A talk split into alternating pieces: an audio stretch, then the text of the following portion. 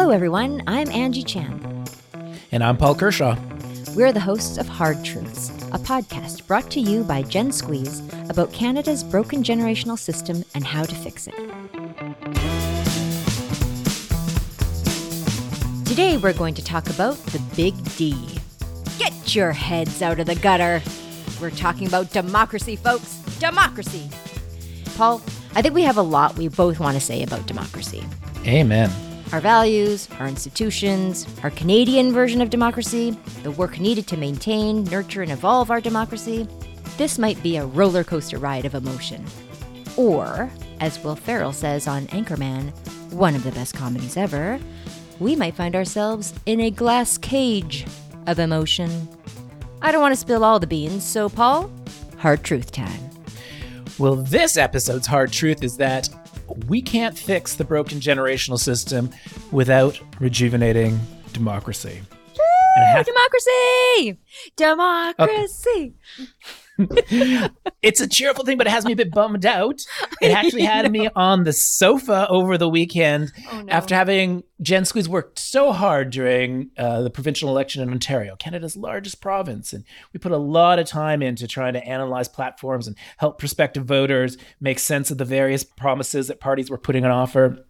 And then after what fewer than one in two people showed up to cast a vote and it, that definitely had me feeling discouraged because you know the squeeze facing younger generations and the challenge of some of our aging parents and grandparents who we love who want to leave a proud legacy for their kids and grandchildren like we can't do that if democracy isn't working well for all generations. And fewer than one in two people showing up is not a sign of a healthy democracy in canada. Yeah yeah i know. It was really shocking. I mean, we've heard about low turnout for elections before. This is not entirely surprised, but I think what did you say it was 41% was I think it was 43% it was a record low turnout in the history of the province of Ontario. Yeah, that's that's a new low.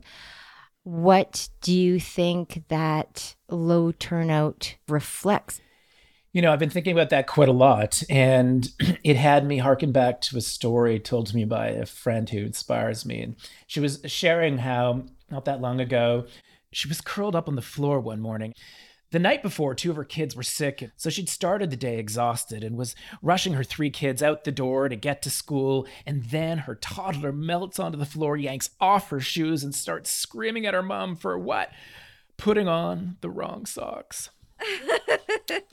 I, I literally just talked to a friend at work uh, with almost an identical story.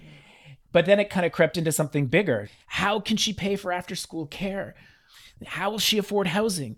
Is my kid ever going to be able to afford a home when she's older? And like, oh my God, what about climate change? So it's like calming a sock tantrum sometimes feels pointless in the face of so many bigger problems.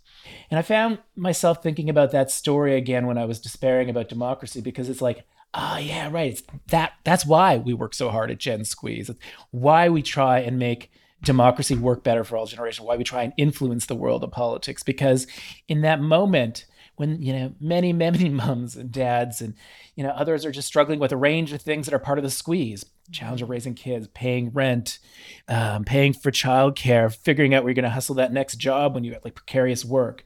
Like gen squeeze exists in many ways to say we've got your back. You're busy.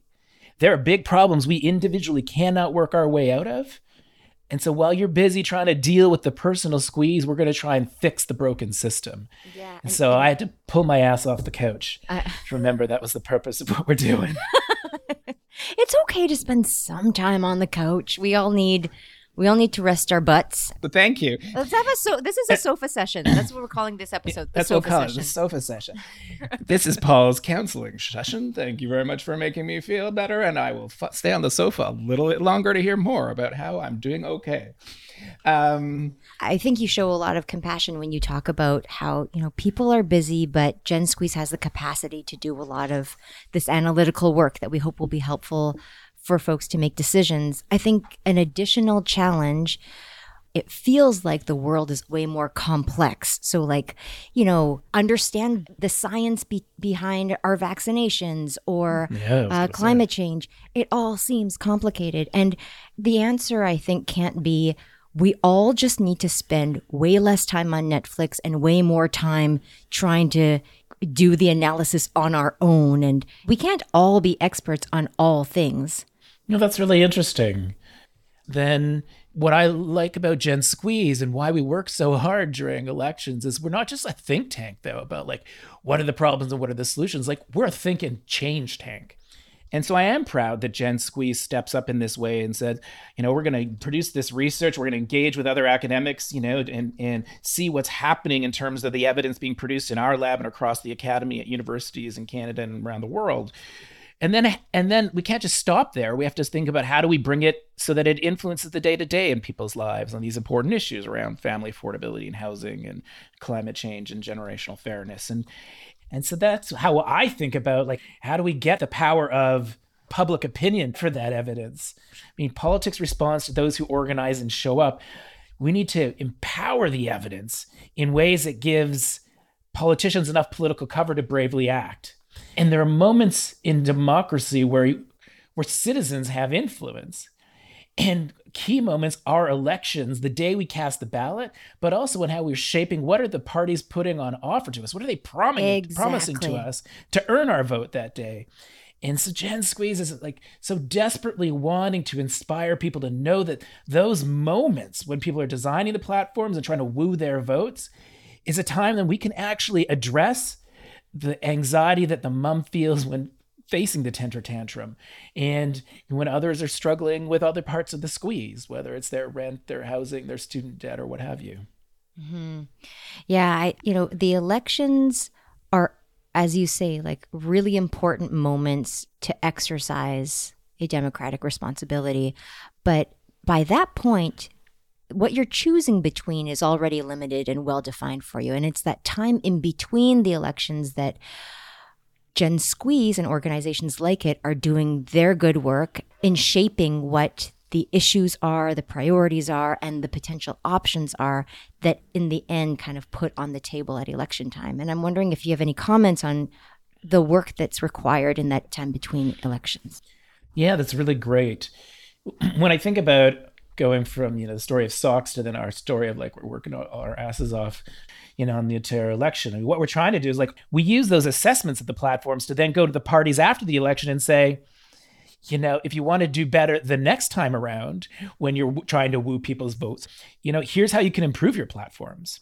And so that's one way in which the org tries to be the think and the change tank because we need to not only put ideas out there, but we need to put it out there at the right times so that next time around people have a chance to vote, the platforms that are put on offer to them will be better. Yeah, yeah. And I, I love that point.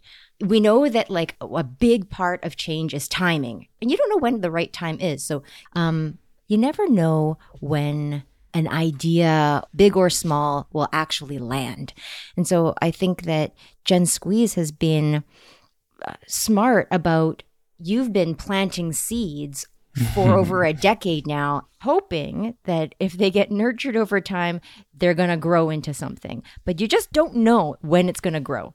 I like that metaphor. Someone who's still sweating and probably has horse manure, cat urine, and chicken feces all over him right now, and dirt from the garden. Um, I'm like, yeah, we do planting seeds, and sometimes it takes a while. um, you're right. We are definitely planting a lot of seeds. And at moments when the time is right, politics may respond. But that's the thing we can't do alone. We we need our constituency to be involved in sharing the ideas and rallying troops. And at certain moments, you know, we need young and old alike to like turn up at the ballot box. And I literally don't care who the hell they voted for in the last election. Mm-hmm but if they were going there thinking, I'm voting for the party that I think, you know, aligns with my values about generational fairness, then I'm like, that can make a difference in the medium term. But if people just say, I'm not showing up today, I'm too busy, or I don't care, or none of these parties are putting something on offer for me that I care about, then I really do worry we are doomed to have housing unaffordability continue. It'd be really challenging for the generation raising young kids and everyone dealing with the very risky repercussions of climate change. Yeah, yeah. And then, yeah, Sorry. jump in there because no, no, you know I'm uh, I'm off the couch and now I'm on a soapbox. Okay. there are a couple of things that I wanted to touch on, and so I'm still trying to like square the circle of sort of the rational decision making and the irrational decision making. And we, as humans, I think we all make decisions in both ways. Um, and so I think if I understand Gen Squeeze's theory of change right, it's using evidence and information to change hearts and minds. And I wonder if, when I think about a, a sustainable change, and one that brings everybody along with it and not alienate people with change. It requires the hearts and minds of all. Um, and so I'm just wondering if you can maybe talk about how yeah. you try to achieve that. Well, one, I think that you're so clever in talking about, you know, there's changing policy and there's changing hearts and minds. And Gen Squeeze definitely thinks we're in the business of doing both. And in fact, to change policy, we often think we have to change hearts and minds first. There's this great book called The Righteous Mind by Jonathan Haidt. He's a scholar in the states, and um, he'll point out that actually, you know, it's it's so many of our reactions to things first come from you know from our heart, you know, from our like intuitive reactions emotionally in the light of our values, and then afterwards we rationalize it. That's how human beings evolved, and so that's how our brains work. So I, I think that you know there's a range of examples you can talk about that you know changing hearts and minds was so important. So gen squeeze certainly wasn't the first and we didn't ultimately lead work on pricing pollution. We led the intergenerational climate coalition into the supreme court uh, you know as part of like a much much larger movement to put a price on pollution. And changing hearts and minds was really critical there for because for a long time that was like a wedge issue in canadian politics and so it meant the moment that we had an election, there was a risk if the party in power changed that you could lose the price on pollution. Indeed, that's part of the reason we went to the Supreme Court and we were wanting to argue that it's constitutional to have this price on pollution. But in the most recent federal election, enough hearts and minds in Canada had changed that all political parties put on offer that their platforms would support a price on pollution because they realized that's where the majority of the electorate was at and it wasn't now a wedge issue any longer in quite the same way. So it puts much more protection in place for the policy change. And I think in the same way, whether, you know, the hearts and minds on childcare, when I first started proposing at Gen Squeeze $10 a day childcare and you know, groups like the Coalition of Childcare Advocates took that on, I would be doing radio shows and people would call in and, and say, you know, why the heck do we need to have inexpensive childcare for people today? I didn't have that when I was raising my kids some decades ago.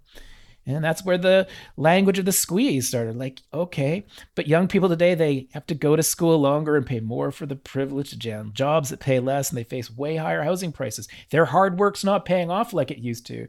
So you need more dual parents in the past by comparison in the past, not to mention gender equality.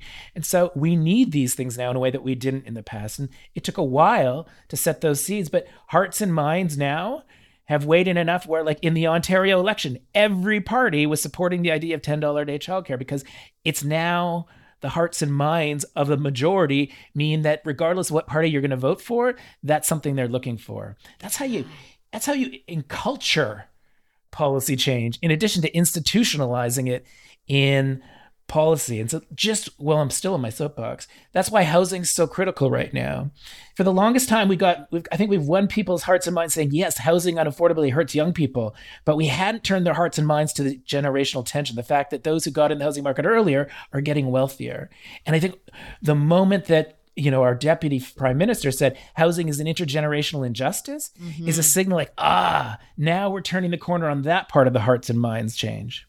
Yeah, yeah. I think one of the important things that you're raising here in both the childcare example and the housing example is that the work of getting that language into everybody's minds and, and just normalizing it, that's part of the culture change that you were referring to as well. Um, I think we do that well. And then when we say, but who should you be annoyed with or angry with or blame? We don't blame the easiest suspects. And I think that, you know, in the early days of our work on housing, for instance, we're like, let's be up, let's do stuff about foreign buyers and people who have empty homes and speculators and so on. And, and a range of work has happened on that front, and we continue to reinforce it. But we're saying like, it's not enough because actually there's a broad range of regular everyday Canadians who are implicated in this as homeowners. And so we invite people to look in the mirror and ask, how might you be implicated? And then if you think about our broader generational analysis, you know, we're saying, hey, an older demographic, you worked hard, you paid taxes all your life, but there's some, you know, not so good parts of the legacy that you're leaving behind. Like, how can we look, have, invite you to look in the mirror and, and think you might be part of this so that, you know, there's more to do now. Um, and I think that the moment we start turning our work into a mirror where we ask all of ourselves to gaze at the way we might be implicated in some of these intergenerational tensions in a broader inter- dysfunctional intergenerational system is the moment you're like getting people i'm leaning away or more than that i might tell you to f off. And so i think that that's i've been saying that i think we're gen squeeze 3.0 and in gen squeeze 2.0 we tried to maybe manage that balance a little bit differently. Like we tried to like where are people at? What what are the easy things they want to work on where they can feel good about it and they don't have to like look in the mirror. Mm-hmm. But I kind of found like after three or four or five years of doing that, we're like we're doing all this other important stuff, but it's not it's not actually getting at the hard part. It's not getting what really is hurting. And so right now, I think there's a new level of either recalcitrance or bravery that we're like we're focusing on what's hard to do right now. Yeah, I and I wonder if that even mirrors maybe a I hate this word because it's so overused, but like the journey that an individual might have to go through too is like, hmm, okay, I'm I heard this thing. It's about generations and, you know, people you know, people might not be doing so well as they did before. And then it comes to, well, let me see what the easy things to do are because I'm an quote unquote ally. And then and then nothing changes. And then uh, they're like shit um, i gotta look in the mirror. Nope. And they're out. So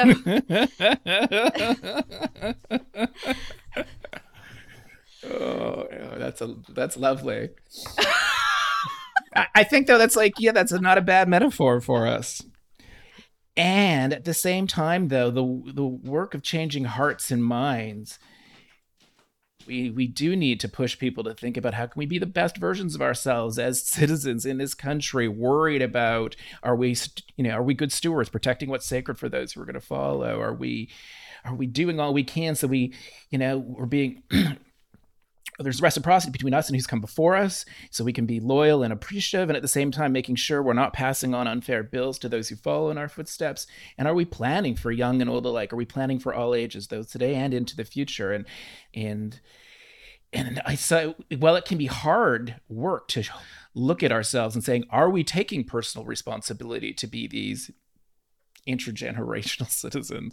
Um, and at moments, you know, we might not like what we see, but the moment we lean into that and we see the parts of the mirror where, I guess, you know, we could comb our hair intergenerationally better um, and, and slap on some bitter intergenerational, whatever the metaphor is here, I'm blowing it totally.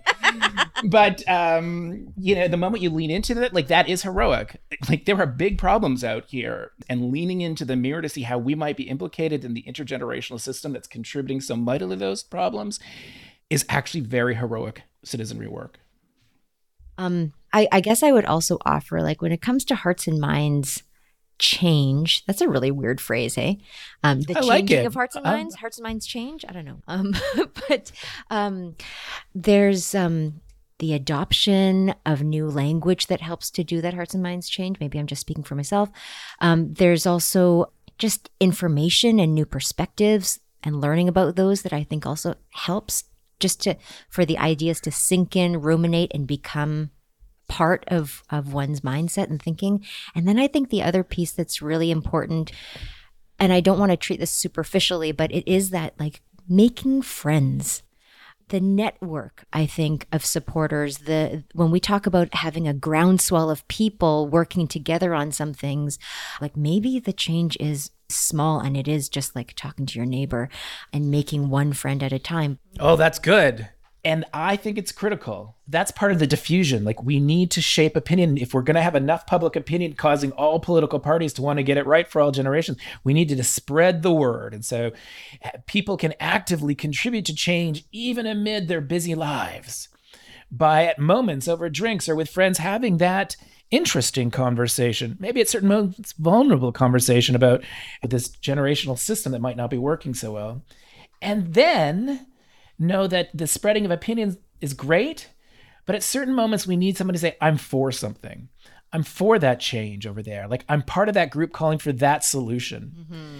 And, and and that's a kind of bravery in citizenship that I don't think we celebrate enough. So that's why I'm wanting to resist a little bit. Like we might think it's collectivism to sign a, a, petition online, but for a group like Gen Squeeze, when they then go into halls of power on Parliament Hill or to Queens Park or to Victoria or any other provincial capital, being able to showcase there are people calling for this empowers the evidence. If we're just putting the evidence out there, it's got little power. If we can show a posse calling for the evidence to be acted on, that's power.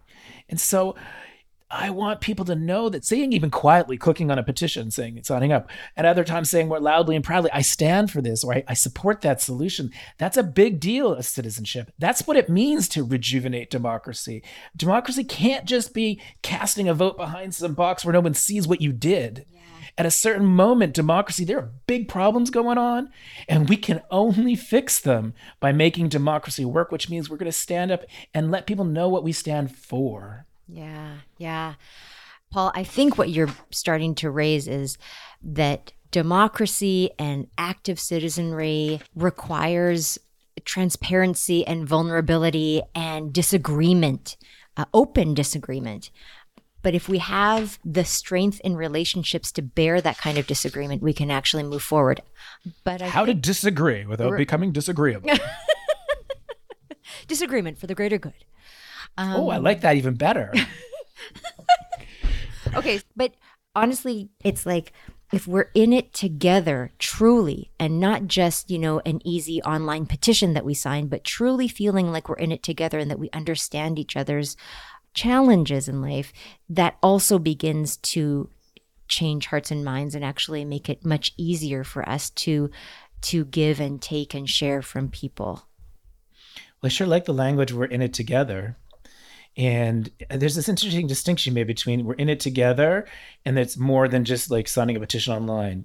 And, you know, it brings us back to a theme that I, I didn't think the Hard Truths podcast would be constantly about love. Um, but just, you know, it it's what we have going for us is like we are in it together. Like our parents and grandparents love us. We love our parents and grandparents. Families are in it together. And if we can like bring that that same love and that same emotion into rejuvenating democracy, making the world of politics work for all generations, we've got so much to work with. Yeah. I think I okay, so just a, just a quick step back, which is I love that uh, that we can lean on each other because I think we're going to have good days and bad days, and I I might be on a I don't think I'm on a bad day right now. I think I'm trying to get more and more realistic about stuff, but when we ask people to be living in solidarity with other generations what are we asking of them? I think it requires sacrifice. And hmm. and it like and I mean that not like, oh, I'm going to I'm going to have a more plant forward diet. Um, I don't think that goes quite far enough in terms of the kind of change that we're talking about. Oh my goodness! See, that is the most un-Angie like question you've ever asked. I know. Good lord, we need we need to send you that tequila and get you some good tea. And now we're putting you on the sofa. Um, I know so no no no no no. So i'm gonna i'm going to try and counter counter angie bad day and okay. set angie back on track. Look people are complicated. And i think there are moments when we regress to you know the less you know the, the not best version of ourselves. And at other moments we definitely want to pursue these higher values. People are driven by values values you know values around freedom values around choice values around liberty values around care and not harming people values around loyalty and not betraying values about protecting what's sacred and not degrading things. These are things that even those we you might wildly disagree with. They will hold on to values that actually they'll espouse in much that way. And so I I do think that you know we're complex and sometimes you know systems can reinforce our looking inward and being sort of self-centered and self-interested and sort and so on but at other moments the systems can incentivize us to to be more outward. And I think you know Angie Chan is it a sacrifice to ask people to leave at least as much as they inherited? Is it a sacrifice to ask people to steward what they thought was important, like a good childhood or a good home or a safe plan, and make sure that those things don't get left for those who follow? Is it a sacrifice to say, hey, pay for what you want to use? And if you're actually doing relatively well, how about making an investment in the future? I don't think so. I think actually, if you think about how you think as a mom, Angie, you do that all the time for your kids. Are you worried about whether or not your kids are going to have more than you do? No, quite the opposite. I think you're going to feel successful as a mom if that's what you give your kids. I think people are hardwired to think that way in our family. So why can't we bring that to the world of politics? Answer is we can, but we do need to make democracy work better for all generations. And when then you then uh, I have to go back on the sofa because when you see like a voter turnout of like 43% oh in Canada's largest province, you're like, we are effing effed. Yeah. Um, because we can't solve these generational problems individually. We we have to have a well functioning democracy, and if fewer than one in two people show up, that's not a well functioning democracy. Yes, but doesn't isn't that like are we both now on the sofa because like I'm back up. I'm back. That was a back. low moment. I'm back up. I was on the sofa for three days after the Ontario election, but I'm off my knees. Okay, because I was gonna say like it's gonna be a sad one, but I do. I think you're absolutely right. This is like the intergenerational equity work is it is about making democracy work better and like all signs point to not a great outlook for democracy like what is our national project right now? What is our um, what is our positive alternate vision other than like let's manage resources better? Boo. You know, like who what are we what are we doing together? I'll give you one example. I'll, I'll tell the COVID story from two different angles. Okay. the risk of dying from COVID disproportionately affects the oldest people in our society and has the almost vanishingly low risk for people who are younger.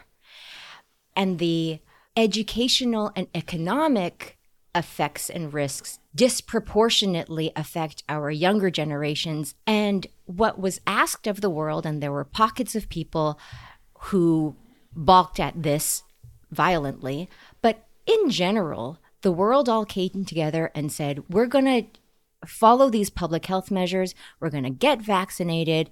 We're going to get our economy back on track, blah, blah, blah. And in, in the, those steps and those decisions protected the old and fucked up the young. And on the one hand, you could be like, yo, this is an excellent example of intergenerational solidarity, where everybody, but really the burden fell on younger generations to protect older. I think I think we we did a great job at protecting and also now unearthing a lot of um, problems within our long term care system. And now we're plowing strategy and resources into improving those systems. That's great. But the other story is at the end of it, what we heard was old people thought young people weren't going to do their job and that they're actually going to go out on the beach and have parties and spread COVID and put old people at risk. And then young people are like, yo, for you guys, I'm going to be apart from my social circles. I'm going to stall, you know, building relationships with people. I, got fired from my job because nobody can go shopping. Like, there are two stories here. And I think depending on where you land or maybe your perspective on like how cohesive we're working as a society there's like a good solidarity story and a bad solidarity story. And i'm i like fall in the bad solidarity story because i don't think the good solidarity story actually reflected um, an intention to protect different generations. I think it was like well, we're going to just do this thing and the outcomes become the outcomes.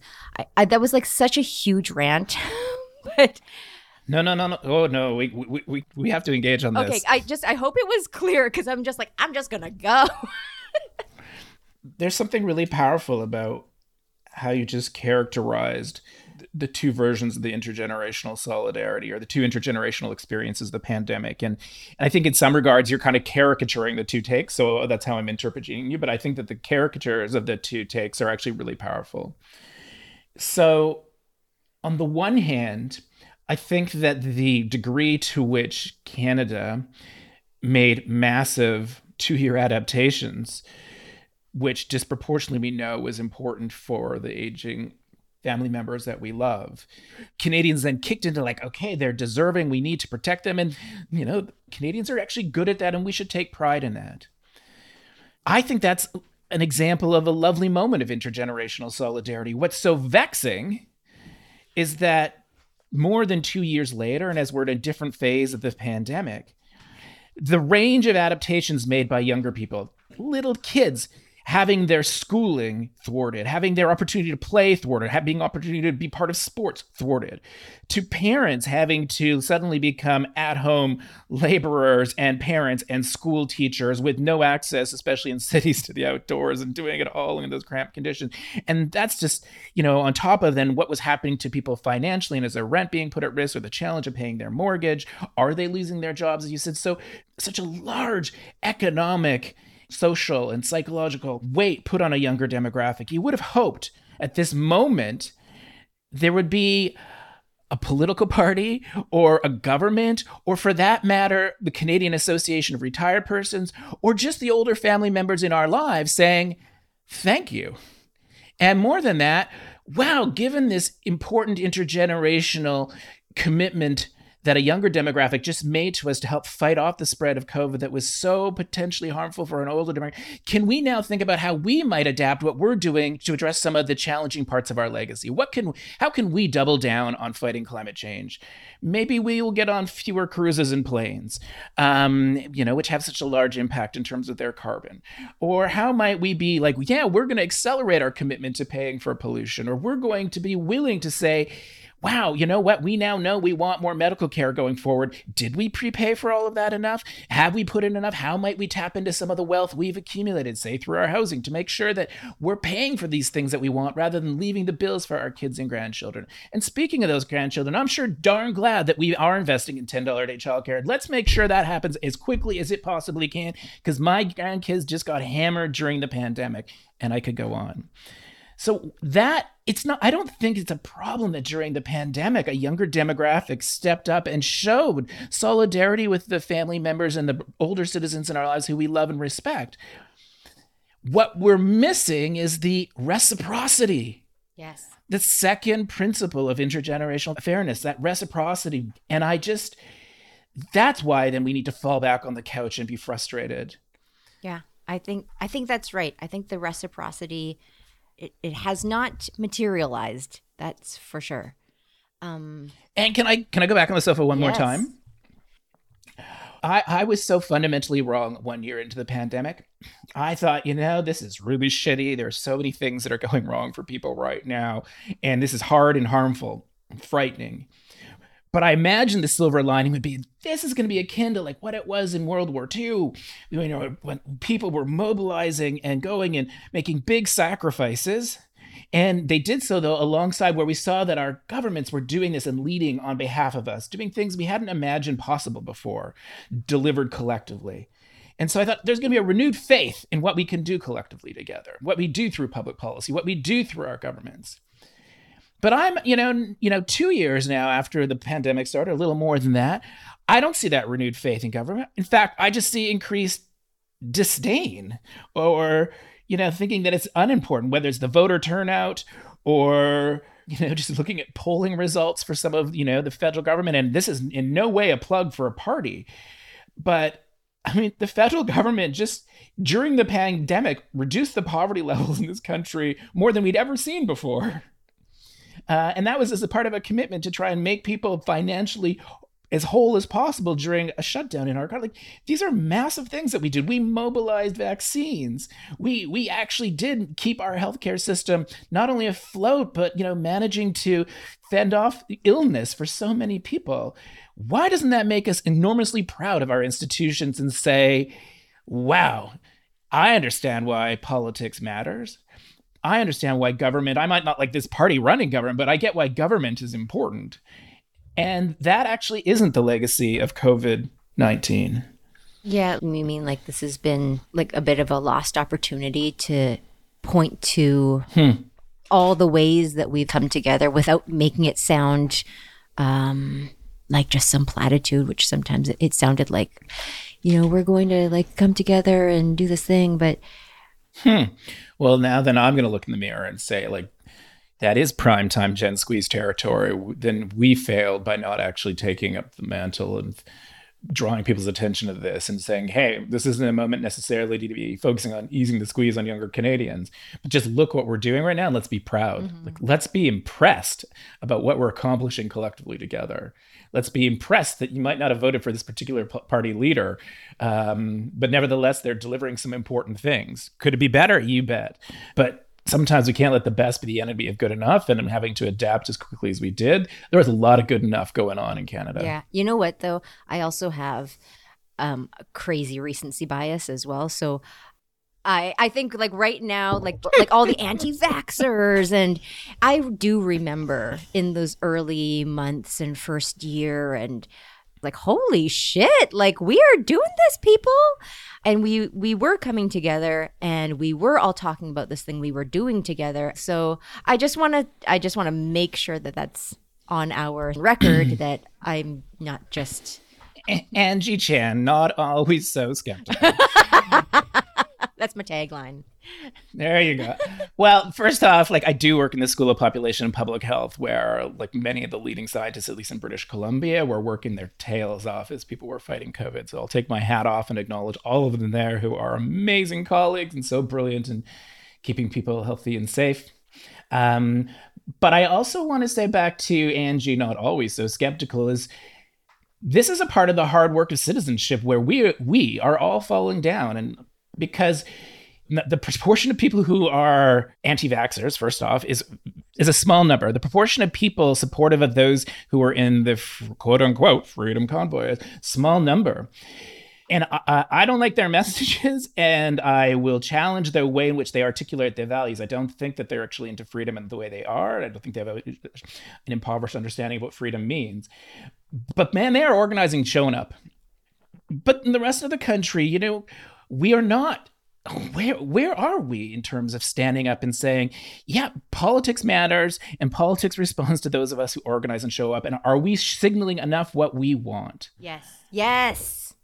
You know, we've talked today about being on the sofa and and just sort of sharing those fears and that nervousness. And to be honest, there's moments where you might think that, oh, like wallowing in that kind of doom and gloom space is like a problem.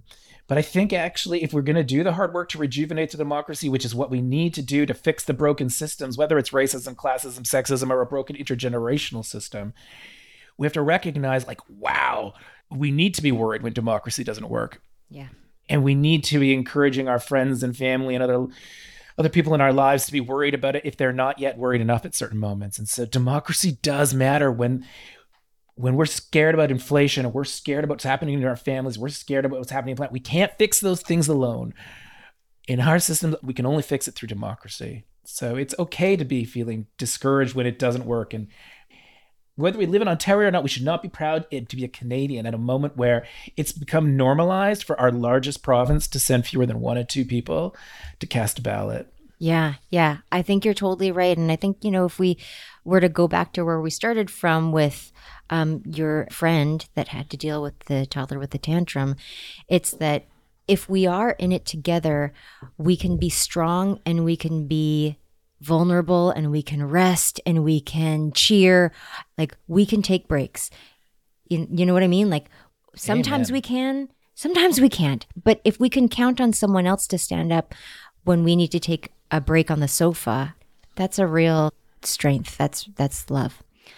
Um, I think I want to. That's a wrap. I think that's a wrap. Thank, thank you so much. Also, also, Paul, we have been Such oh, jerks. Such jerks. Like, it's embarrassing. We have never thanked our incredible producer, Megan Wild. We shall be doing this from here on out. Henceforth. Yes, to make up for this crime. Um, for everyone else listening, thank you so much for tuning in. Please do follow us on all the social medias. And um, otherwise, send us your thoughts on info at gensqueeze.ca. Until next time.